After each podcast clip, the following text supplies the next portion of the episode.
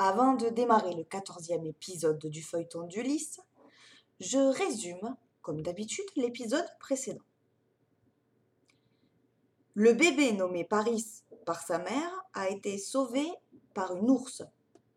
Et le vieux serviteur du roi, qui n'a pas eu le courage de le tuer, l'appelle Alexandre.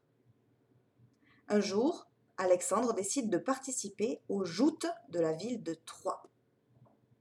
Maintenant que l'épisode 13 est bien dans votre mémoire, je vais démarrer la lecture du quatorzième épisode qui s'intitule Où Alexandre redevient Paris.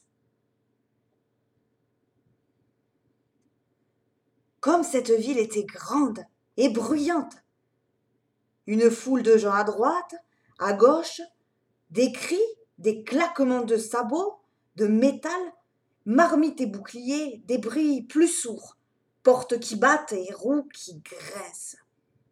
Et tout un bourdonnement de conversation. Le jeune berger n'avait jamais vu autant de monde et la tête lui tournait. Il se retrouva dans l'arène où se déroulait la compétition sans même s'en apercevoir. À peine les jeux furent-ils commencés qu'Alexandre se fit remarquer. Qui était ce berger aux allures sauvages qui se présentait pour la course de chars Dans le public, on riait en le voyant tenir maladroitement les rênes. Il n'était manifestement jamais monté sur un char, ce jeune homme vêtu d'une peau de mouton. La course démarra et très vite, les moqueurs cessèrent de rire. Alexandre se tenait debout, fouettant son cheval sans aucune crainte, inconscient du danger. Son char bondissait. Il doubla bientôt les autres concurrents. La foule retenait son souffle. Dans la dernière ligne droite, le char du berger dépassa ceux des fils du roi. La foule hurla de joie lorsque saint inconnu franchit le premier la ligne d'arrivée. Le roi Priam s'était levé de son trône et, du haut de sa tribune, il observait ce jeune téméraire avec attention.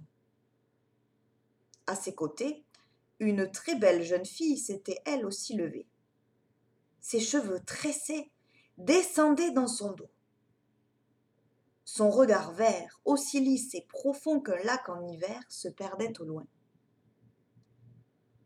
L'épreuve de course à pied débuta aussitôt le berger la remporta sans effort. Les Troyens poussaient des cris de joie, mais les fils du roi, très irrités, commençaient à se montrer mauvais joueurs. Ils avaient l'habitude d'être les vainqueurs, tantôt l'un, tantôt l'autre, et ce nouveau venu les agaçait fort. Ruisselant de sueur, encore essoufflé par l'effort, Alexandre ne vit pas l'un d'eux tirer nerveusement son épée. Mais le geste n'avait pas échappé à la jeune fille du haut de la tribune royale.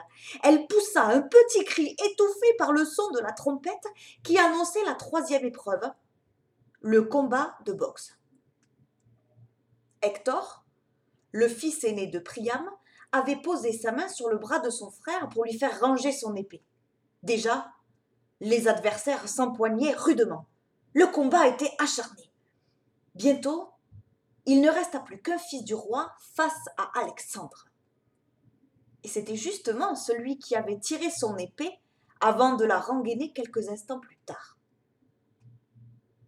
Quelque chose d'étrange semblait se jouer, comme si l'enjeu de ce combat dépassait la simple joute sportive. Le public galvanisés par cette lutte, poussaient des cris d'encouragement, la plupart en faveur du berger. Priam était tendu. Alexandre bombardait son adversaire de coups de poing, poussé par le désir nouveau de se faire applaudir. Il ne voulait plus seulement gagner son taureau, non, il voulait vaincre, briller et être reconnu. Il voulait la place du fils du roi contre lequel il se battait. Lorsqu'il remporta la victoire, un flot de joie l'envahit. Lui, le petit berger du mont Ida, était acclamé par les Troyens. Mais il n'eut pas le temps de savourer son triomphe, car les fils de Priam, furieux, se ruaient sur lui, l'épée en avant.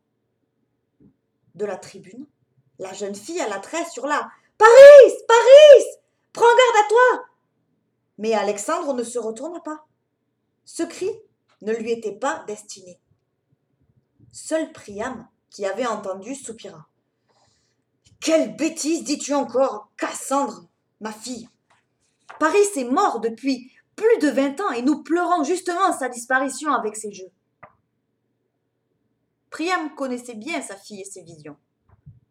Ses yeux verts, tournés vers l'intérieur, devenaient presque transparents. Sa main tremblait. Son visage si pâle apparaissait encore plus blanc. Elle entrait en communication avec les dieux. C'est Paris, ton fils. Il n'est pas mort, dit-elle, de sa voix prophétesse.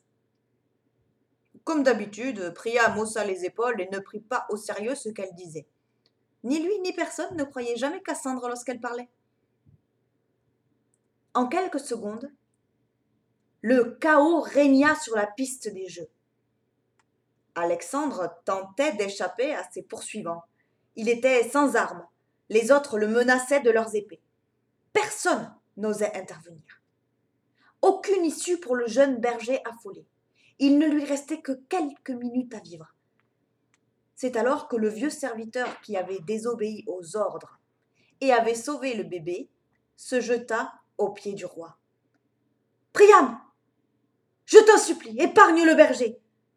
Cassandre dit c'est ton fils, Paris.